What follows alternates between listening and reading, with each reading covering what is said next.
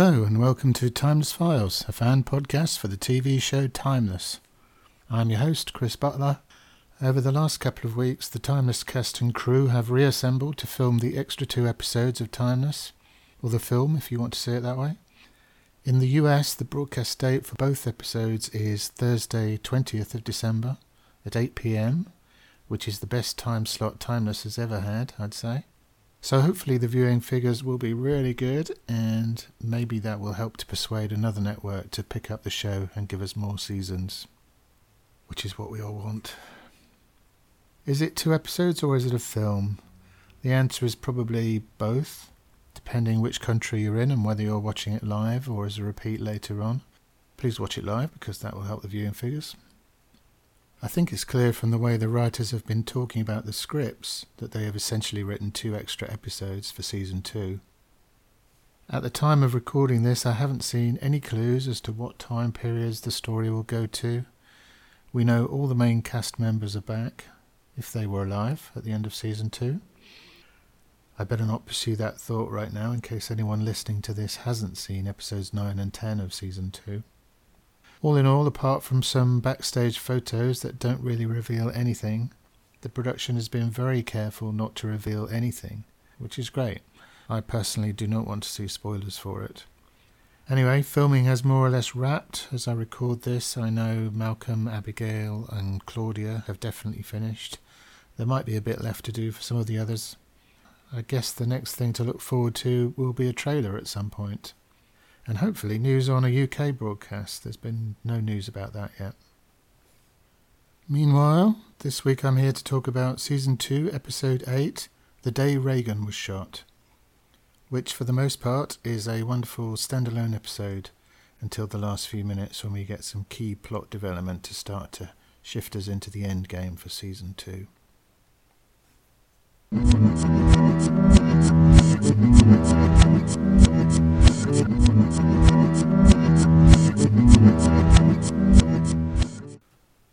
The episode starts with John Hinckley Jr.'s attempt on the life of President Ronald Reagan on March 30th, 1981. The narration over this opening scene is paraphrasing a letter Hinckley wrote to the actress Jodie Foster.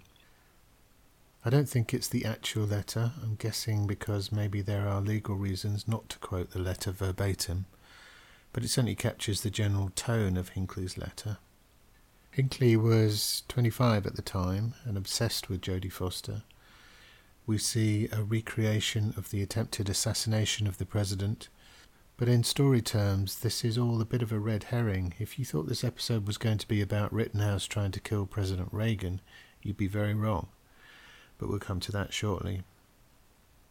From 1981, we cut back to the present day and Agent Christopher at home with her family. It's important for this episode to quickly re establish that she has a home and family because of where this episode is heading, and to remind us that she has a lot to lose. We learned in Season 1, Episode 10, The Capture of Benedict Arnold, that Agent Christopher has a certain amount of fear around history potentially being rewritten and the possibility she might lose her family entirely. That very memorable scene was, I'm sure, completely the inspiration for this episode. A subplot that unfolds through this episode is that there is a rift between Denise Christopher and her mother. Agent Christopher, in the timeline we know, has married another woman, Michelle, and they have two children, Olivia and Mark. It's not clear if Denise's mother knows she's married at all. Apparently, she doesn't know the children exist, so there is a major rift between them. So we're told about that and reminded about Denise's family, and this brief scene in the kitchen of their home also has a couple of reminders about the religious, ethnic background that Denise is from, which is also going to be important later. We cut to Rufus and Jiya. He's working on the lifeboat. She says she knows what he's doing. He's pushing her away. He denies it. She lays into him pretty hard. She says she knows it's because he thinks he's going to die, and he might think he's making it easy on her by doing this, but actually it just makes him look like a douchebag. His response to that is to walk away. At the end of the previous episode, it looked like they were in a better place than this, but it seems Rufus is still struggling with the prophecy of his death. He goes to the kitchen and starts clattering around in there. Lucy and Wyatt are there. They say he's been sulking all week and what's the matter with him? He finally tells them about Jiya's vision and that he's going to die on one of their future missions. It's quite shocking that this is the first they're hearing of it, and he hasn't shared this with them before now. Doubly shocking is that Wyatt doesn't know about Jiya's visions at all. This really brings home how completely the three of them have been torn apart by recent events. Rufus explains about the vision. Wyatt and Lucy are dismissive of it. They quote all the times they've nearly died before. Rufus says Jiya has been right before, and so they need to plan for the future. But at that point, the alarm sounds to tell them the mothership time machine is in flight. Lucy recognizes the date as being the date of the Reagan assassination attempt. Agent Christopher isn't present yet, she's still on her way in, so they make their own decision to go. But Flynn and Mason were both alive in 1981, so they can't go on this mission. Um, in case you're wondering, 1981 isn't the absolute latest time jump that we've seen. Wyatt and Rufus went to 1983, two years after this, in the Karma Chameleon episode. But says she will take the fourth seat in the lifeboat. Mason is worried, given Jiya's previous experience with time travel. But Rufus backs her up, in a way. He says she needs the experience, plus they'll be needing another pilot when he's gone. Lucy and Wyatt look somewhere between worried and exasperated at that comment. We cut straight to them in 1981. No scene inside the lifeboat, alas. We're on the streets of Washington, D.C. Co writer Lauren Greer roller skates past the time team. Look out for that if you didn't know it's her. Episode writers are generally on set when Timeless is shooting. I don't know if any of the others have ever made it on screen as an extra. I'd love to know if they did. Anyway, the Time team are dressed in 80s fashion, which is a look. They work it. Jiya has apparently joined right in with the required clothes stealing that they have to do. They discuss the attempt on Reagan's life, which is due to happen at 2:27 p.m. We go back to the bunker briefly. Agent Christopher arrives, and when she hears the team have gone to 81, Washington, D.C., to save Reagan from Rittenhouse, she says, No, that's not it. That's not the reason they're there. But if Denise knows what Rittenhouse want, the Time team still think this is about Reagan. They approach the site of the shooting. They're not worried about Hinckley necessarily, because his attempt on Reagan is known history, and they should let that play out as before. Although you never know anymore if the Time team might decide to try to change things for the better.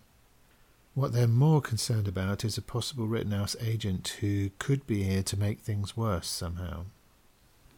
Wyatt sees a laser sight hitting the jacket of a female police officer at the scene, and then sees the man aiming at her. Wyatt runs forward and pushes her to the ground as the shooter fires. In the chaos, the president is whisked away and the Rittenhouse agent escapes. It's not immediately clear what happened to Hinckley. Wyatt helps the officer to sit up. She was grazed by a bullet, but not badly injured and then Wyatt realizes he's just saved a young Agent Christopher. So we can suppose that Rittenhouse's purpose here was nothing to do with Hinckley or Reagan. They wanted to kill Agent Christopher. Young Denise is sent off to the hospital. The others tell Wyatt that Hinckley escaped, which was not supposed to happen. He should have been arrested. Wyatt tells them that Rittenhouse's target was actually Agent Christopher, and they realize they need to follow her to the hospital in case Rittenhouse makes another attempt on her life. In the bunker, they're having a very similar conversation about the impact on history if Agent Christopher is killed in the past. Essentially, Agent Christopher created the team, and all their previous successes against Rittenhouse would be erased. All the arrests made at the end of season one would be undone. Rittenhouse would almost certainly have control of the lifeboat, which is what they really want. Flynn says on the plus side he wouldn't have been arrested. Ever the diplomat, Flynn. He gives a good impression of not caring what happens to Agent Christopher, but I think a lot of this is just a front. On a personal level, Christopher knows her family could be wiped out at any moment, and there's nothing she can do about it. But she says she trusts the team. The credits are on screen at this point. This episode is co written by Arika Lisanne Mittman and Lauren Greer. Arika is an executive producer on Timeless. She previously wrote season 1, episodes 7 and 16, that's Stranded and The Red Scare. And with Tom Smuts, she co wrote season 2, episode 1, The War to End All Wars.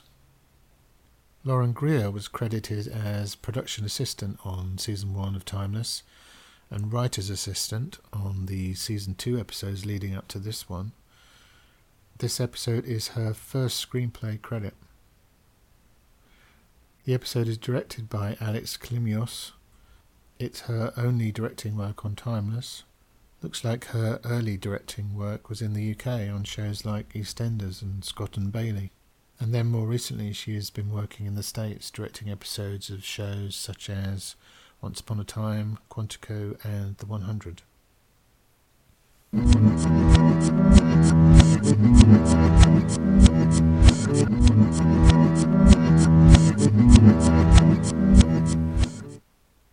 The time team arrive at the hospital.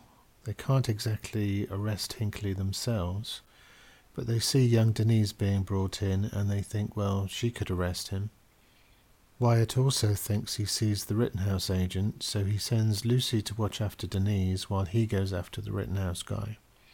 Naturally, the group splits into two teams here. Rufus goes with Wyatt and Jiya goes with Lucy. The next scene starts with Lucy and Jiya standing at the end of Denise's bed. Jiya says they're Cagney and Lacey, private detectives. Best aliases yet, I think. They say they're not allowed to disclose who they're working for. They tell Denise that the president should be okay. They say they want to talk to her about the man who shot the president. They need her help. But then they are interrupted by the arrival of Denise's family. We learn her real name. It is Detri Srivastava. She says she took the name Denise Christopher purely to use in her job. Just after her family arrive, her fiance's family arrive too, the fiance being male. Lucy and Jiya are confused because the Denise Christopher they know married another woman. But with so many people in the room, they are forced to step away and wait outside. Wyatt and Rufus follow the Rittenhouse agent through the hospital. There is a wonderfully awkward moment when Wyatt and Rufus follow him into a lift, or an elevator, I suppose I should say, for any Americans listening in. Along with the Rittenhouse guy, there is also an elderly lady clutching a walking frame. She asks if Reagan is okay, but as she leaves at the next floor, she mutters that she voted for Carter. The Rittenhouse guy was obviously aware of Wyatt and Rufus, whether he knew them because he saw them at the site of the assassination attempt, or knows them because everyone in Rittenhouse knows them, or is just naturally suspicious. I don't know, but the second the old lady leaves, he pulls out his gun. But Wyatt reacts quickly and knocks the gun out of his hand. And then there's a brilliant three way fight scene in the enclosed space of the lift slash elevator, including a spectacular backflip by Wyatt. They eventually get the better of the Rittenhouse guy, who immediately pleads with them not to kill him. He says he will tell them everything. In the following scenes, there is a lot of fast cutting back and forth between Lucy and Jiya watching Denise, and Wyatt and Rufus interrogating the sleeper agent, whose name is Owen. Lucy and Jiya see Denise's family leaving her hospital room, so only her fiance, Sunil, is left in the room with her. Lucy tells Jiya that Cagney and Lacey premieres later that year, in 1981, so she only just got away with using those names. Jiya shrugs and says she likes to live on the edge. There was a deleted scene here, released on the Timeless Writers Twitter feed. I guess it's more of an extended scene, where we get to see the conversation inside Denise's room. Her fiance asks for time alone with her, he tells her that she doesn't have to marry him, but they talk about how it would make both their families happy if they did get married. Neither of them seems to have much enthusiasm for it, but he recognizes that she is sweet, funny, and brave. It's an arranged marriage, but that is very normal and expected in their culture. Uh, the scene was only cut for time, and I don't think the episode suffers especially for losing it. We know perfectly well the dilemma this poses for Denise. Moving on, Wyatt and Rufus have relocated to a basement and tied up the Rittenhouse guy. He tells them he was placed in 1969, 12 years earlier. Wyatt wants to know about other sleeper agents, but he says he only knows about his own mission, and he was only activated this morning. Wyatt wants to know why he would give up the life he had to live in the past for 12 years. He says he had no choice.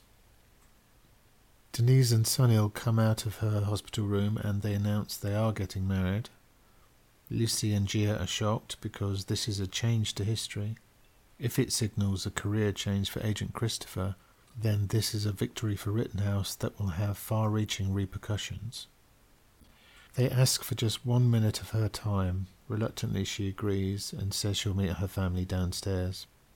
They tell Christopher they know who shot Reagan. They claim to be working for Jodie Foster, and they say they know the hotel where Hinckley was staying. Lucy says she knows Denise can't just walk away from this, and reluctantly she agrees to go with them to Hinckley's hotel. While they're waiting for the hotel manager, Lucy and Jiya do their best to question Denise on whether marrying a man is the right thing for her during that, Lucy and Jiya announce they are a gay couple, which is hilarious. They also reflect on the fact that all three of them have domineering mothers. But Denise puts up a robust defense of her traditions and says that the marriage has already been decided. I think there's definitely an in joke here that Denise says her mother is an amazing cook. Sakina Jaffrey's mother is also known as an amazing cook, as well as an actress so I suspect that was a little nod to that. Back to the story. Inside Hinckley's hotel room, Denise finds his confession letter to Jodie Foster and enough other evidence for serious concern. They also find some blood and a bloody razor blade. They theorized that Hinckley would want to know if he'd succeeded in killing Reagan or not. And the only way into that ER right now would be if you had a medical emergency. And back in the ER room at that moment, Hinckley is being treated for cuts to his arm. The alert comes into the security detail at the hospital, and one of them approaches the room where Hinckley is being treated. Back with Wyatt, Rufus, and the Rittenhouse guy, Owen, Owen says that his father was caught embezzling money and subsequently killed himself. Rittenhouse helped his family. His brother Zach bought into their ideology completely Carol Preston promised she would take care of them. In return, she wanted something from them. He says time travel sounded like an incredible adventure. He claims he knew nothing about killing anyone until that morning. Wyatt asks if this is how it normally works. Owen says he doesn't know. Wyatt asks why they brought his wife, Jessica, back. Owen swears he doesn't know anything about that. Wyatt punches him in the face. Owen says he has a wife and two kids in 2018, and Rittenhouse will kill them if he doesn't do what they say. The picture we're getting now of the sleeper agents is quite different to what we might have expected at the beginning of the season. They're people coerced into helping Rittenhouse, but not necessarily highly trained or committed to the cause.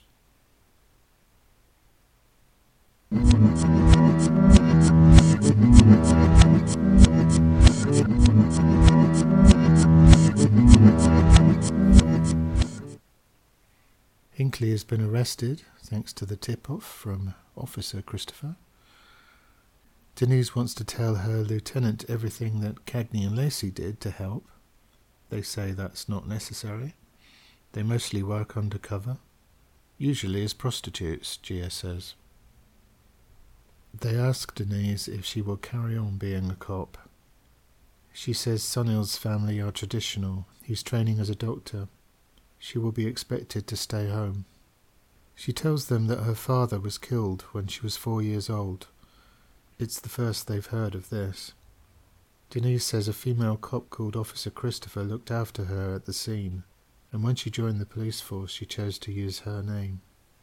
Christopher is called away, and Lucy is determined that she has to intervene to keep Christopher's life on the path it was on before.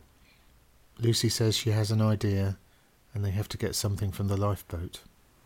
Again, there is a slightly extended version of this scene in which when Denise is called away, she is introduced to Attorney General Giuliani, and she is specifically asked if she's considered a career with the FBI. It was cut for time and because they thought it might be a little bit distracting from the emotional conversation with Lucy and Jiya, and I think actually that was the right decision. It would have been distracting, I think. I must admit I am suspicious about this Officer Christopher that Denise met as a four year old. Whenever one of the major characters reveals a traumatic incident in their past, such as Lucy's car crash when she was in college, you have to wonder whether a time traveller was involved. But in this case, it could be that this is exactly what it appears to be a female cop who was kind to Denise when she needed someone. We cut back to the bunker where Agent Christopher is keeping busy with paperwork, she says and Garcia Flynn tells her that's not what she should be doing. He talks about his last night with his family and how he would give anything for even a few seconds with his family again. She says she is really sorry about that, but he tells her to save her pity. She can sit there doing paperwork if she wants to, but he knows what he would do. She sees that he's right, and she goes home to spend time with her family. Wyatt and Rufus are discussing what to do with the sleeper agent. Can they kill him? They've never caught a sleeper before. Rufus wonders if they can bring him back with them. Owen interrupts them, saying he'd be better off dead and they should just kill him. Rufus says they can't do that, so he asks them to leave him in 81, and in exchange offers them information. He says his brother is thoroughly brainwashed by Rittenhouse and needs to be stopped, or there is no hope for him and his family. He gives them the address and they leave him tied up. Wyatt says if they get there in time to save Denise, then they'll worry about what to do with him. A celebration is in full flow at the Srivastava home. Lucy and Jiya arrive, and Denise agrees to talk to them. When they're alone, Lucy comes straight out with the truth of why they're there that she and Jiya are time travelers from 2018. Of course, Denise doesn't believe them at first, but they show her a laptop computer more sophisticated than anything she's ever seen. Lucy tells her they didn't tell her the truth at first because they were trying to protect her. But now she tells her everything that she gets recruited by the FBI, then works for Homeland Security, and these decisions are important then we see that Lucy has recovered the flash drive from the lifeboat, filled with photographs of Denise's family. Denise is struggling to come to terms with this, as anyone would be. She asks why Lucy is doing this to her. And Lucy says because Denise asked her to. And so Denise has to call off the engagement to Sunil. Outside, the Rittenhouse agent arrives, the brother, and he has a gun. And back in the present, we see Denise arriving home for what could be her final moments with her family. While Denise is off talking to her mother, Jiya and Lucy are left alone. Jiya asks why Lucy didn't say anything about Rittenhouse. Lucy says knowing the future is a huge responsibility and she wouldn't wish that on anyone which makes Jiya smile because it's exactly the problem she has. Jiya wonders if she should walk away from Rufus, but Lucy says, Has she ever thought that maybe she's seeing these visions so that she can save him? Lucy says she used to think that history was set in stone, but now she sees how fragile it all is. If they can change the past, then there has to be a way that they can change the future. And I think this conversation has a big effect on Jiya, but that's something we will see in the following episodes. In the car outside, the Rittenhouse guy is trying to get a clear shot at Denise, but because she is arguing with her mother, he can't. He steps out of the car to try to get a better view, and Wyatt and Rufus arrive in their car and run him over. So that's the end of him. Back in the house, we actually see Denise's mother slap her during this scene, which shows how angry and disappointed she is. Based on the scene at the beginning of the episode, I think this is a confrontation that didn't happen in the original timeline. So there is going to be an impact on Denise's life because of it. Wyatt and Rufus go back to the Rittenhouse agent they left tied up, and they find that he has managed to hang himself. And while it's something that Rufus would understand straight away, maybe Wyatt is seeing for the first time that Owen is a victim of Rittenhouse too. There's time for one last conversation between Lucy and Jiya and Denise. Denise says, What is she supposed to do now? Lucy says, Take the job with the FBI and everything else will fall into place. She gives her the USB stick. She says she won't be able to use it for 20 years, but it will remind her why she's doing all of this. They hug, and then the next scene shows the lifeboat arriving back in the bunker.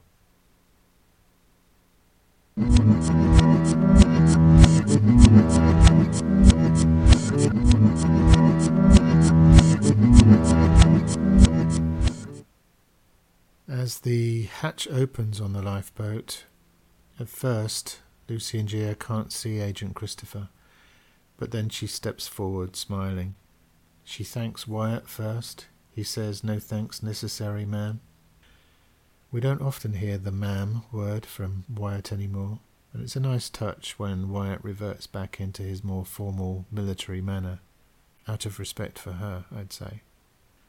Then Denise says hello to Cagney and Lacey, and they laugh at that. Denise gives the USB drive back to Lucy again. She remembers the first time she saw a computer that could use one. And now that everyone is back safely, she's heading home for family night. Her mother is cooking. And it's clear that she has a much closer relationship with her mother now. So, to a certain extent, Agent Christopher's life has been rewritten although she's followed much the same path. She's happy, and essentially she's the same person. And that kind of concludes the Agent Christopher story for this episode. But we've got three more scenes to come in the closing minutes, and they're pretty major. First, we see Rufus and Jiya. He's talking about how he could end up like the Rittenhouse agent, alone in the past, if Jiya's visions come true an unidentified body in the 18th century. She tells him he's not alone. He says whatever time he has left, he wants to spend it with her. From now on, he's all in. She tells him they're problem solvers, they don't just give up. He kisses her and tells her he's so in love with her. Oh. Next, Lucy goes to see Flynn. She's in a pretty assertive mood. She questions him about the journal. He said she gave it to him. She wants to know what he meant by that. And this has been one of the major mysteries of the show. I think I've tried to wrap my head around it in other episodes of this podcast, and here we get the answer suddenly. He says it was two weeks after his family was killed. He was alone, in hiding. He ended up in a bar in Sao Paulo, Brazil. He was drinking heavily when Lucy walked in. She looked five years older than she does now. He starts to say, You looked no less. Then he stops himself and says, She looked good. It's almost as if he was about to pay her a much bigger compliment, but he thought better of it. Anyway, she told him her name. She knew everything how his family died, that Rittenhouse was behind it all. She said there was a way to stop them, and to do it he was going to need her help. And that's when she handed him the journal. So he tells her she started all of it. She says that's impossible. They can't travel within their own timelines. And that is what has been so perplexing about this idea that Lucy gave Flynn the journal. The only way I could come up with was that Flynn had had the journal since he was a boy because he's a bit older than her, so that could have been before her birth. But no, Flynn was a grown man, And he says maybe they don't know how to do this yet, but maybe Rufus and Jiya will figure it out how they can travel within their own timelines. Lucy handed him the journal and then she left. She says that doesn't make sense, but he says what he's told her is all he knows. They will both have to wait and see what happens. The last scene is with Wyatt and Jessica. She is looking at some photos on her phone. He asks what she's looking at. It's a photo of her brother, Kevin. He is shocked because in the timeline he knows, Jessica's brother died when he was three. She says no, her brother was saved by some cutting edge treatment he had. Wyatt asks how her family paid for that. He asks if there's something she's not telling him. She says yes, there is, and she tells him she's pregnant. And that's the end of the episode.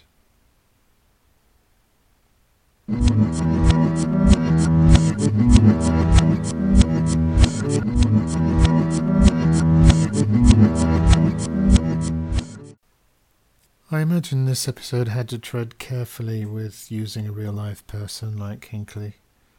I know in the NASA episode in season one there was some legal concern around portraying Katherine Johnson in the show.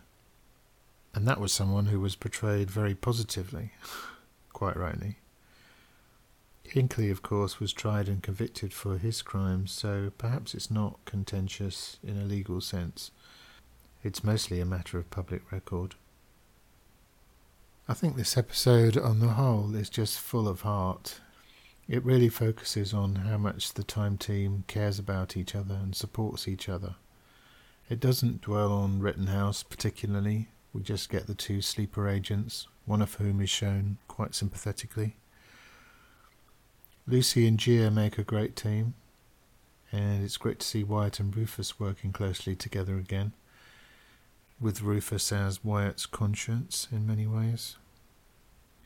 The episode is mainly about Agent Christopher, following up on the story begun in the season 1 episode.